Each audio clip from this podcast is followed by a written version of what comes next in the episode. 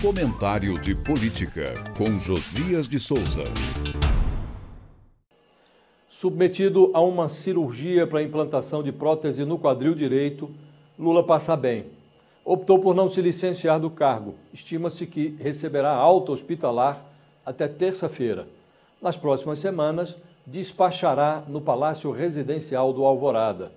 Chefe da equipe médica que operou o presidente, o doutor Giancarlo Policello, informou que a recuperação do paciente incluirá a companhia de um andador. Lula deve ao país uma divulgação massiva de imagens da utilização do equipamento.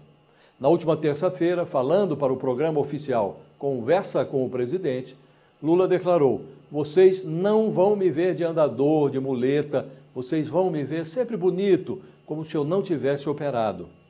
A declaração foi ofensiva, incoerente e irresponsável.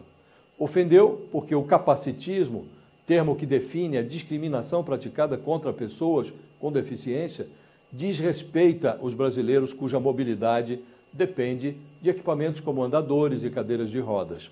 A falta de coerência decorre do fato de que Lula incluiu no grupo que subiu a rampa do seu lado, no dia da posse, uma pessoa com deficiência. Fica a impressão de que a celebração da diversidade era apenas cenográfica. A fala foi irresponsável porque um presidente da República não é apenas uma faixa ou uma casaca. É preciso que por trás da pose exista uma noção qualquer de compromisso público.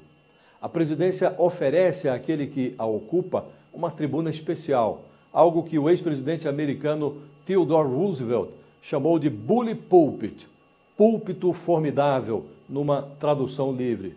De um bom presidente, dizia Roosevelt, espera-se que aproveite a vitrine privilegiada para irradiar confiança e bons exemplos. Para converter declarações inaceitáveis em exemplo, Lula precisa deixar-se fotografar e filmar usando um andador. Longe de enfeiar quem o utiliza, o equipamento embeleza os seres humanos que lutam para se manter íntegros e integrados. Eu falo direto de Brasília para o podcast do Jornal da Gazeta.